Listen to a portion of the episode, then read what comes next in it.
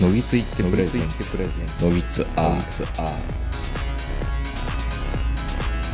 どうも皆さんこんばんは、東横名人です。えー本日は5月下旬、えー東京某所、我が家よりお届けしております。お相手はいつものように私、東横名人と、今日もズームで長野からこの方です。はい、こんばんは、坂本です。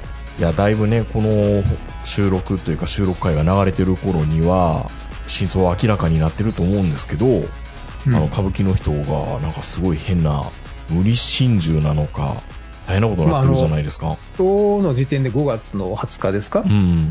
もう、あの、まあ、昨日ですよね、この事件があったのは。びっくりしましたね。はい。まあ、もちろん、あの、会社にいてたんで、あの、日中のことなんでね、んその詳しい話は全然、その、休憩中にちょっとスマホ見たぐらいで、ちょっとびっくりしたんですけど、まだ、あの、まだ、この段階では、詳しいことは何もわからなくて、うん。まあ、おそらく、あの、警視庁、警視庁か、警察に詰めてる記者の方が、こう、いろんなところから、あの、情報を集めて、小出しに出てくる情報だけですけど、うんまあ、ちょっと、無理心中ではないかとか、遺書がちょっと残ってたとか、まあ、今日の朝ですかね、実際にあの、猿之助さんがそういうちょっと、まあ、生まれ変わり体的な生まれ変わりたい。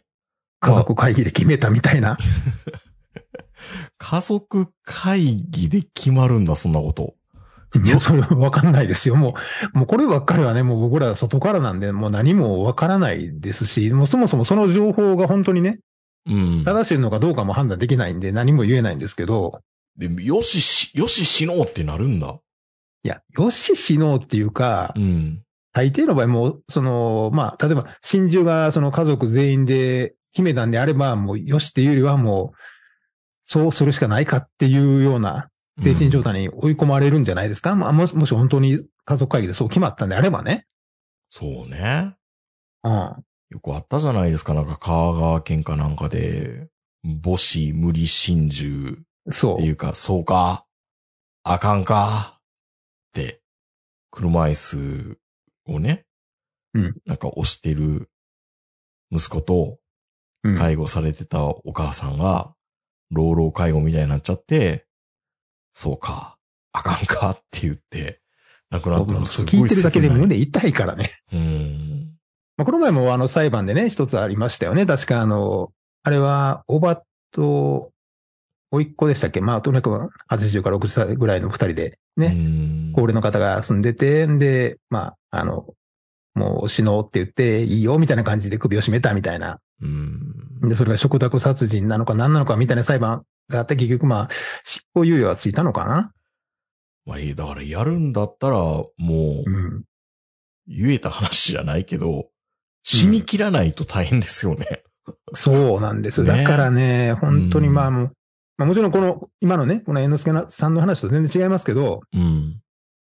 今のこの、日本のね、いろんなその、後期高齢者の医療費の問題とかいっぱいあるじゃないですか。まあこれからますますますます現役世代の負担が増えていくのはもう分かりきってることなんで、そうなってくるともう、まあ僕ももう目の前にそういう高齢者の仲間入れする年齢なんですけど、うん。頼むから安らかに殺してくれませんかって いう、ぽっくり生かしてく れと。そう。誰に迷惑かけることもなく。そう。安楽死っていう選択肢をこう取れるようなうん。世の中にしていただかないと、みんなが不幸になりますよね。そう。だって、ねえ、あの、まあ、貯金もない、年金は少ない、でも、世間の人たちからは自業自得やって言われるんでしょこれから。うん。自己責任うんがどって言われますからね。そう、自己責任や自己責任やっても、どんだけついてない人生を送ってきてもですよ。う。うん。生まれた時からそんなに恵まれてない、お金のない家に生まれて、である程度年取って、まあ、あの、例えば、ね、ものすごいあの、氷河期世代でしたら、まあ、あの、ちゃんとした、か、仕事にもあまりつくチャンスもなくて、しかも親の介護もした挙句に、自己責任って最後言われたら、それは無敵の人にもなるでしょっていう。そうね。うん。まうん。あまあ、あの、今回の件とは全く関係ないんですけどね。全くもって関係なくて。全くもって関係ないですけど、本当にまあ、いやでも今のところは、うんなぜかなっていうのは、ほんの奥底ではしかないけど、その当日にその週刊誌の方で、うん。何かしらのそういったあの、暴露というか、そういう記事が載ったん対で、対男に対してのセクハラうんっ、てことでしたからね。っていうことで、まあ追い詰められたんじゃないかっていうのが一部の憶測記事というかね、そういうのがあって、まあそれですら、陰謀論好きな界隈では、ジャニーズの陰謀ではみたいな。マジでそんなこと言うのいや、言ってないけど、言いそうじゃん。これは岸田内閣が仕込んだ、みたいな。そう。うん、これも安倍さんが言ってたら絶対安倍さんのせいやからね。そうですよね。安倍晋のせいですよね。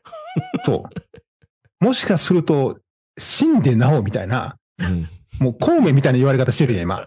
死んだ安倍、何々を走らせるみたいな。そうそうそう。まあそれぐらいな言われ方をしてますけど、いや本当にね、まあ、タイミングとしては、ちょっとうがった見方する人たちからすると、うん。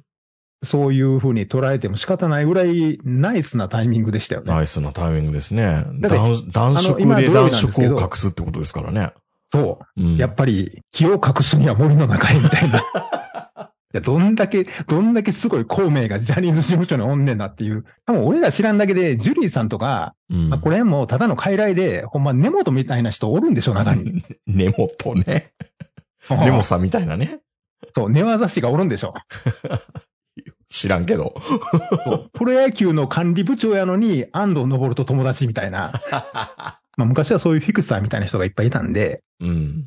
最近はね、そういう人たちがいなくなったっていうのもあるし、まあそのこんだけネット社会になると、人通力っていうのもなくなってきてるんですけど、ただ、まあちょっとそういうのもね、まあ、松本清張とかが生きてたら、黒い霧事件って言いそうやん。でもまあ、男色って、まあ、ある、あるよね、歌舞伎なんだからって、そ別に、へーって思ったし、まあ今、今までがね、その、う。うん。まああの、灰皿でテキーラ飲ます人とかうん。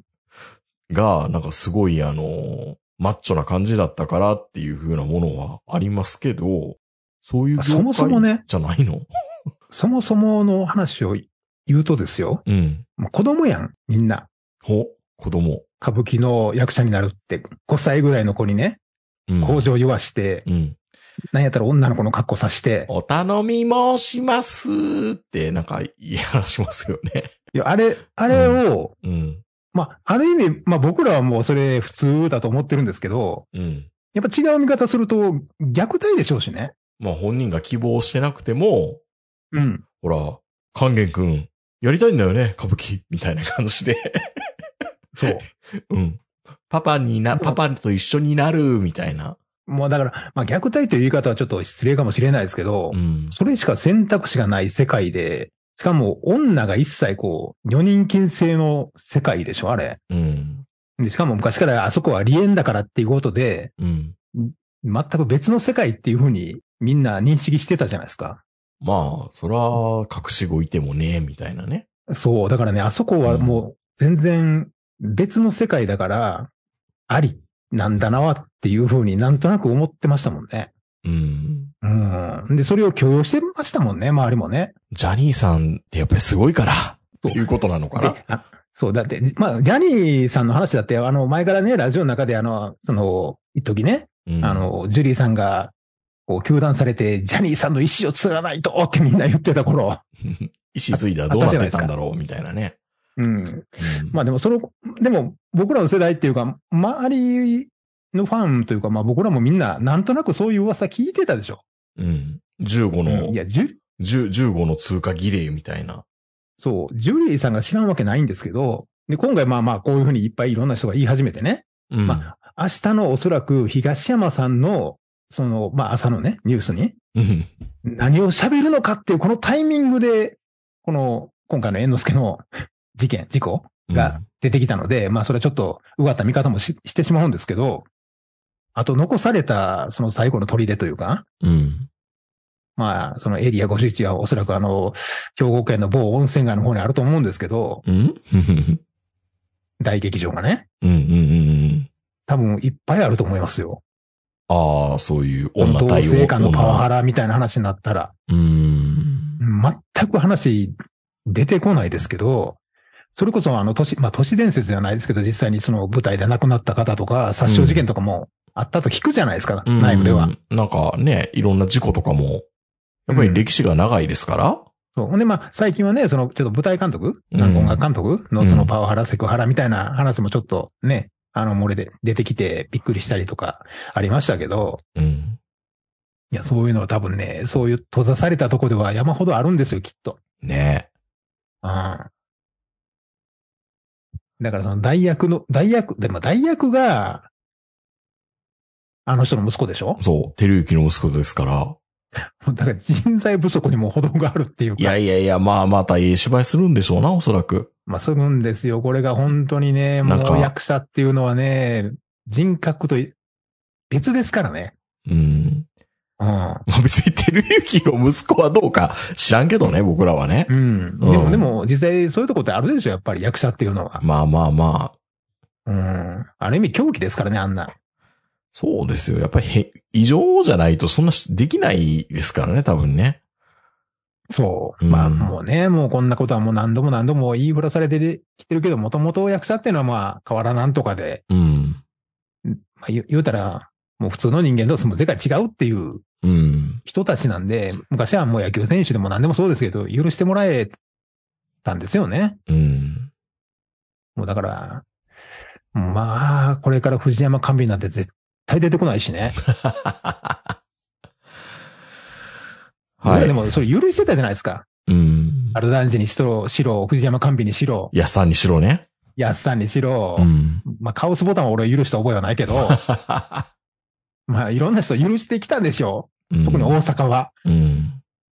あの、ある意味、その、ジャニーさんの話にしたって、まあ、猿之助、僕らはあの、歌舞伎あんまり見に行ったりしたことないですけど、やっぱり、一旦はありますよね。僕らの世代っていうか、うん。それをこの許容してきた、許してきたっていう、その空気を作ってきたっていう意味では。まあね。今の子は知らないのかもしれないけど、ちゃんと言われてましたからね。それはあるんでしょそれはあって。そうん。だってう。ほまあ、ら、山川は別よ。ほだか、または川は別よ。あれ片は、片思いが過ぎて。 そう、あれはもう、やってることも、捨て込んだ場もう全然別物やから。うんやっぱ、ある一定の、こう、ライン超える、まあ、まあお、お金持ちというか、成功を収めると、その、前後が分からなくなるというか、うん。どっかでなんか分からなくなるんでしょうね。何でも俺は許されるんやっていうような。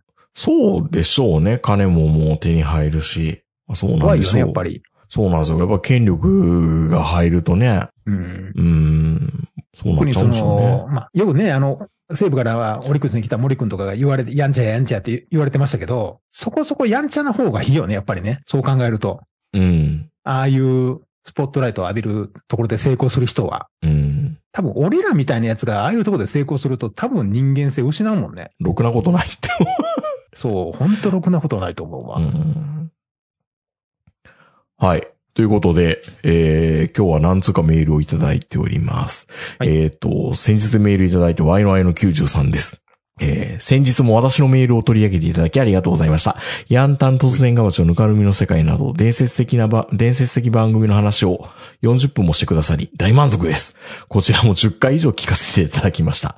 さて、第447回を拝聴し、衛星様のことが心配になりメールさせていただきました。50歳前後で精神的に辛くなるのは当たり前のことです。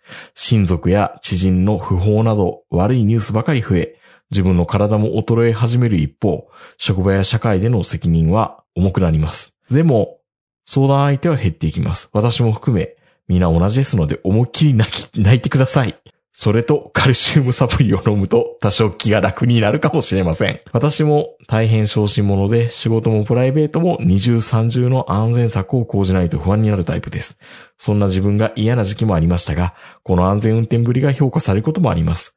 ゴルガ13も30%臆病さでできているそうです。そうなのお互い前向きに行きましょうっていうところで、はね、あの涙が止まらなくなるっていう、あれ、この前ラザーウォークで、2ヶ月、3ヶ月ぐらい前かな、収録した時に、お蔵入りの放送になっちゃったんですけど、なんか喋りながらな、な、なんか泣いちゃうみたいなね、ことがあって、まあそういうふうなことをなのかな。まあでもね、死んだ人っていうのは、20代、30代ぐらいにいろいろ一緒に身近にし仕事してた人が亡くなってたんで、最近の話じゃないんですよね。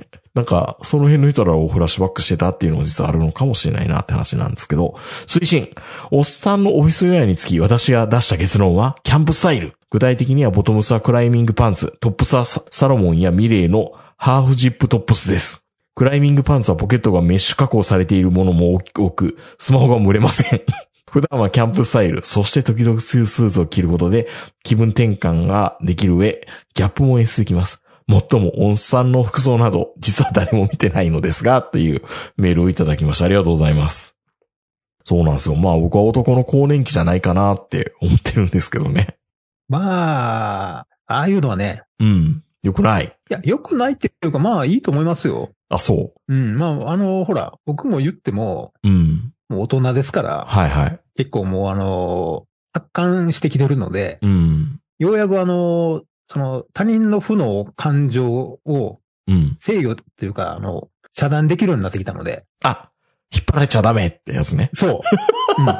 うん、だからあの、あんまりね、あの、風のオーラをまとわり、まとわってるかね、あの、おまとわりついてる人いるじゃないですか、うやっぱり。ん。うん。昔はそういう人に引っ張られて、同じような負のオーラが、こうね、こっちも移ってきたりしてたんですけど、うん。最近はあの、目の前であの人が、泣こうが、まめこうが、うん。はいはい、みたいな。まあね。頑張れよっていう。うん。まあもちろんアドバイスもするし、親身になって相談もするし、あの、心配もするんですけど、一緒になって、うん。この感情を持ったりとか、引っ張られたりするってことは最近なくなってきたので、うん。よほどそのね、あの、負の感情がすごくて、うん。人の悪口言いまくるとかじゃない限りは、 全然僕は大丈夫ですね、今はね。ああ、なるほどね。そうじゃなかったら、帰り、俺が泣いてたみたいなうね。ん。俺も辛くなってきたみたいな。 そうそう。あれが一番ダメでしょ。そうですよね。まあ、もちろん僕はあの、うんこのね、あの、やっぱ仕事の環境とかまたいろいろ変わって、うん。あの、去年の今頃は多分もう死にかけてたと思うんです けど、最近はね、本当にね、あの、会社にまっすぐ行けるようになったんですよ。はあ、会社帰りに、あの、山道を、なんか全然違う山にバイクでツーリングするみたいなこともなく。そういや、前はねうん、会社に行く前がそうやったんです よ。こう会社に着いたらなぜか1時間半ぐらいかかってたみたいな、うん。遅れますって言って、ブルであーンの、って会社、そう、会社の前の門を通り過ぎてまた、ずっと回ってきてみたいな、会社の門まで行けた偉いってやつね。偉いっていうような状態の時がちょっと続いてたんですけど、うん。で、まあその頃はちょっとメンタルクリニックに通ったりとかしてね、あのは薬もらったりとかもしてたんですけど、もうやっぱりね、やっぱその環境というか仕事内容が変わると、い。まあ、あの、ま本っ当すにぐにね、入りますからあのね、ん職場がどうこうっていうかね、坂本さんは、まあ、言ったらその、部門みたいにところにいたんですよね。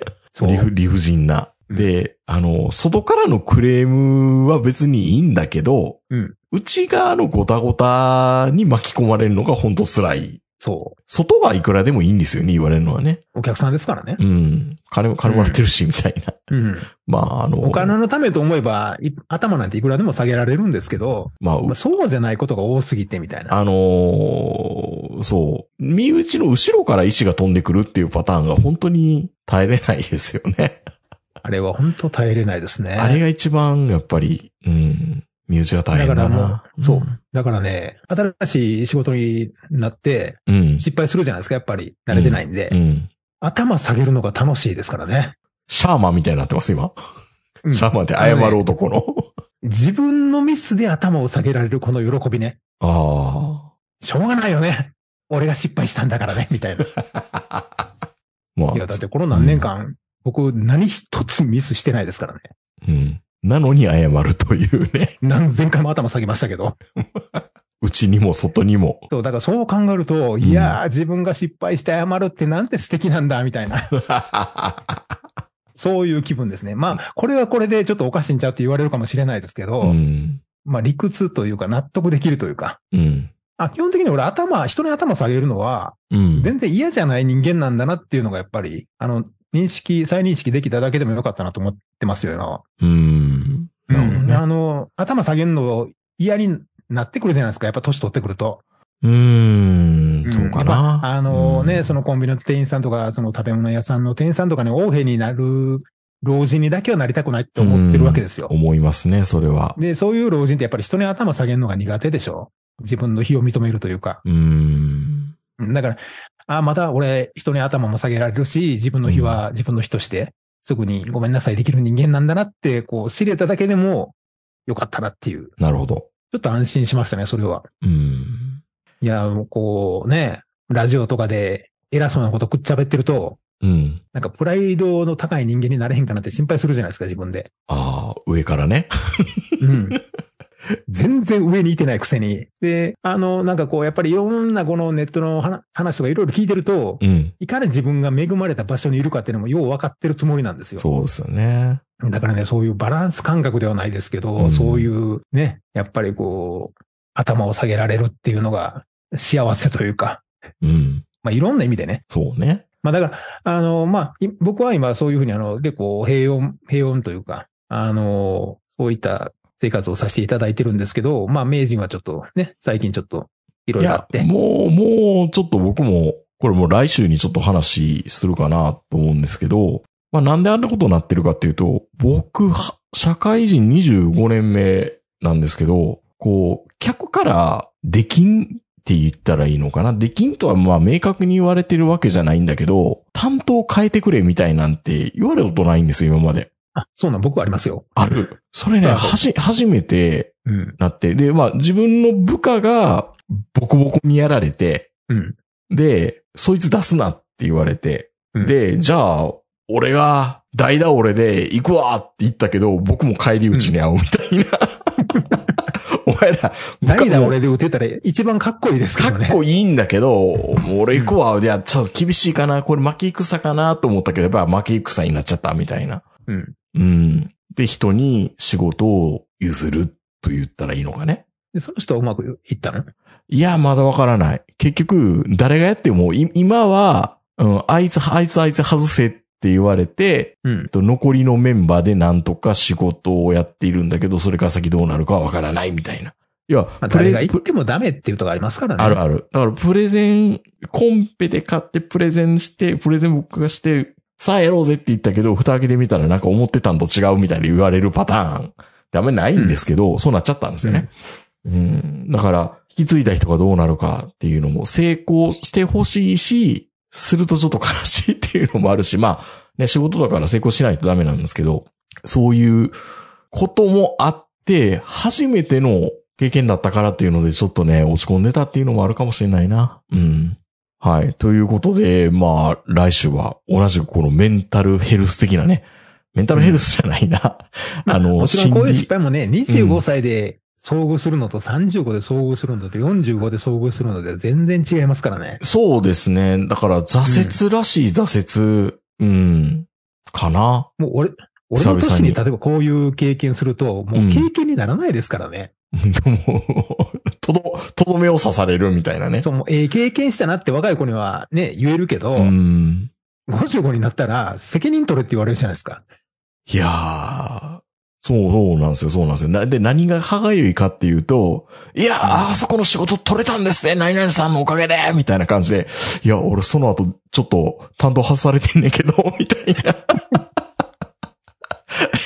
え、なんか、なんか更迭されたんですけど、みたいな。なんか、本当に何、あの、サッカーの、鴨監督の気持ちが、あそこまで連れて行きながら そ。うそうそう、うん解任させられる人の気持ちうんう。ん。まあでも、まあ、たとえもう残りもうちょっとじゃないですかって言っててもやっぱりっていうのもありますもんね。うん。周りから見ればね。そうなんですよね。だから納得はできてるんですよ。自分の中でもちろ。うんいや、で、気なに、なるのも。中はね、いや、要は何、何かっていうと、ちょっとパワハラ気味のね、おじさんだったんですよ、相手方が。うん。うん。で、言ったらもう、その、自分たちのチームも守、守らなきゃいけないから、ちょっとやっぱり噛みつかないといけないなっていうのもあったりするじゃないですか。で、噛みついちゃダメなんですよ。 噛みついちゃダメなんですよ、客だから。 まあ、でもちょっと噛みついちゃおうかなと思って噛みついたら、見事なまでにやられたみたいな。まあもちろん、あの、僕もあの、噛みついたこともありますし、ん。噛みつきますよって言ったら上の人がいいんじゃねえかって言うから噛みついたら、うん。いや、ほんまに噛みつくとはみたいな思ことって言なわかっれてたって。本当に行くの本当そこでみたいな。うん。それはダメだよ、みたいうな。ん。いやーまあそういうのは何度かありましたけどもね。ねえ。そうそう。まあ、そういったものと、まあまあね、思い入れのあるまあお客さんだったからっていうのも、まあいろいろあったりね。まあ言ってもね、もうまあうん明治ももう25年ですか、サラリーマンそう生活。なんですよ。金属25周年で、もう後半も後半ですからね。もうそうですよ。うん、まあ40年としてももうあと残り15年ですから、そうですね。まあ15 6割から年。 7割はもう終わってるわけで、サラリーマン的に言うと、これから回収の時期なんですよね。そう。楽し、できるはずなんですけど。そう。もうだって俺らはそういう約束でサラリーマンになったんですから。そ40、50になったら楽できるよ。だから20代、30代は給料安いけどごめんねって言われて、耐えて頑張っていたら、う。い一向に楽にならないんですけど、どあういげうくのこ果てとになでんすかか評価制度変えますからみたいなこと言われて、え若いそ人の給料上げないとみたいな。そうでしたっけみたいな。まあしょうがないんだけどね。うん。うん。まあ、ただまあ、定年がね、多分65まで延そ長されるから、まだあと20年。まあ、それでも折り返し地点は優に過ぎてきたわけですから。はいはいはい。ああ。いや、もう何回もやめると思ってたけど、もうもはややめれない体になっちゃいましたからね。う。うんん。ま僕なんかはそのね、サラリーマン生活って歌って、最初の20年は全然違う小さい会社でいてたんで、うん。そのしんどい、本来しんどい仕事をしないといけない20代、30代を別の会社でいて、35ぐらいからのこのちょうど油の乗り切ったじ年代というか、その時間を今の会社で過ごしてるので、うん。まあある意味、いいとこ取りをしてる人間なんですけど、うん。それでもやっぱりサラリーマンってしんどいなっていう。 まあ、安定がね、なんだかんだであるから、これを40年間続けてきた人偉いなって。うん。うん。まあ、そんな人、少ないですけどね。今、今時は。今はねう。ん。うん。まあ、まあまあ、名人がとりあえずちょっとその、ピークアウトというか。ああ、もうピークアウトはしてます、全然。あの、涙は止まらないっていうことは、うん。うん、なくなりました。まあ、まだひょっとしたら、あの、ツイッターとかで、ちょっと、お涙ちょうだいのやつが来たら、泣いちゃうかもしれないですけど。ほんまあの、ザードの歌とかを素直に聴けるのって35までですからね。 え負けないでとかですかそうそうそう。涙の数だけ強くなれるなんて、そんな20代だけの話やで。うーん、まあ、強くなれますよ。いや、弱くなっていってく、いいいやいいや、きまあ、ますね、もう。そうそう、あ、そういう意味ね。積み上げがね、うん積み上げが有効なのは多分30代まで。そう。 40代でその辺やってると多分、なんか、ふ、ふ、負の、なんか、負債になっちゃうような気がする。もう40す、45過ぎると、涙の数だけ心削られていきますから ね。いや、本当にペラね。ペラですからね、今。うん。もう残った枚数数えながら、残りの5年間なんとか頑張ろう、頑張ろうみたいなう。ん。言われるんですよ、それで。あいつらもう勝ち逃げだからいいよな、みたいな。 俺の世代はギリ勝ち逃げじゃないけどね。みんな言うんですよ、そういうこと。そう。うんいや、まあこれ勝ち逃げっていうか、まあその、ねえ、その、お金の値打ちも全然違うので、うん。あの、昔の人らが、まあ確かに今もらってる年金すごいんでしょうけど、あの人たちが預けた金の価値とね、僕らの価値もまた全然違うでしょうし、うん。値段が違いますからね。家の値段から何から何ままあで。確かにね、東京なんかもうすごい値段ですからね。そう、だからもう本当にこればっかりはもう、生まれた時が悪すぎるのか、かといって、じゃあお前終戦直後に生まれたかったかって言われると、そんなこといや絶い対やないから、ね。めめっそうもない、めっそうもない。幕末とかにも絶対生まれたくないし。そう、やっぱり、やっぱり、今、あの時に生まれてよかったって思ってるし、なんやったら、うん平成に生まれたかったなってちょっと思うぐらいですもん。まあ、そういうね、おじさんたちがやってるラジオなんで、こういうことも、まああるんでね、多分みんな、あの、昔から聞いてくれてる人がいるから、改めて聞くと、ああ、お互い年取ったねって、 多分思えるかなと思うんで、それはそれで味わい深いんじゃないかなと思ったりもしますけどね。はい。ということで、ワイナイの90さんありがとうございました。ありがとうございます。ました。まあね、いいですね。アウト、アウトドアの服はね、確かに。そうですね。やっぱりもう最近、ユニクロよりワークマンに行く方が多いですし、うん。まあ僕なんかあの、スパのあたりに住んでるんで、やっぱあのスパのモンベルのお店に行くことも多いんですよね。うん。あの、すごい大きなモンベルの店が、あの、長野にはスワとそれから安曇野うん。にあるので、ただモンベルって意外と高いじゃないですか。まあ、高いけど、てうん、なんか、値段には、にゃ、値段見合いだなと思いますけどね、やっぱりね。まあ、あの、しっかりしてるんですけど、うん。あと、意外と色、まあ山のね、服だからそうなんですけど、意外とい色が派手というか、あかといって、モンベルがアースカラーになって、なんかスノーピークとダブったら、モンベルらしさってどこよみたいな。そうなんですよね。うん。まあ、あの会社にあの山好きな人がいて、やっぱあの山、山がね、基本山の中なんで、うん。あの、希望して来る人いるんですよ。ああ、山好きなんいで、るすね。長野でっていうのが。うん。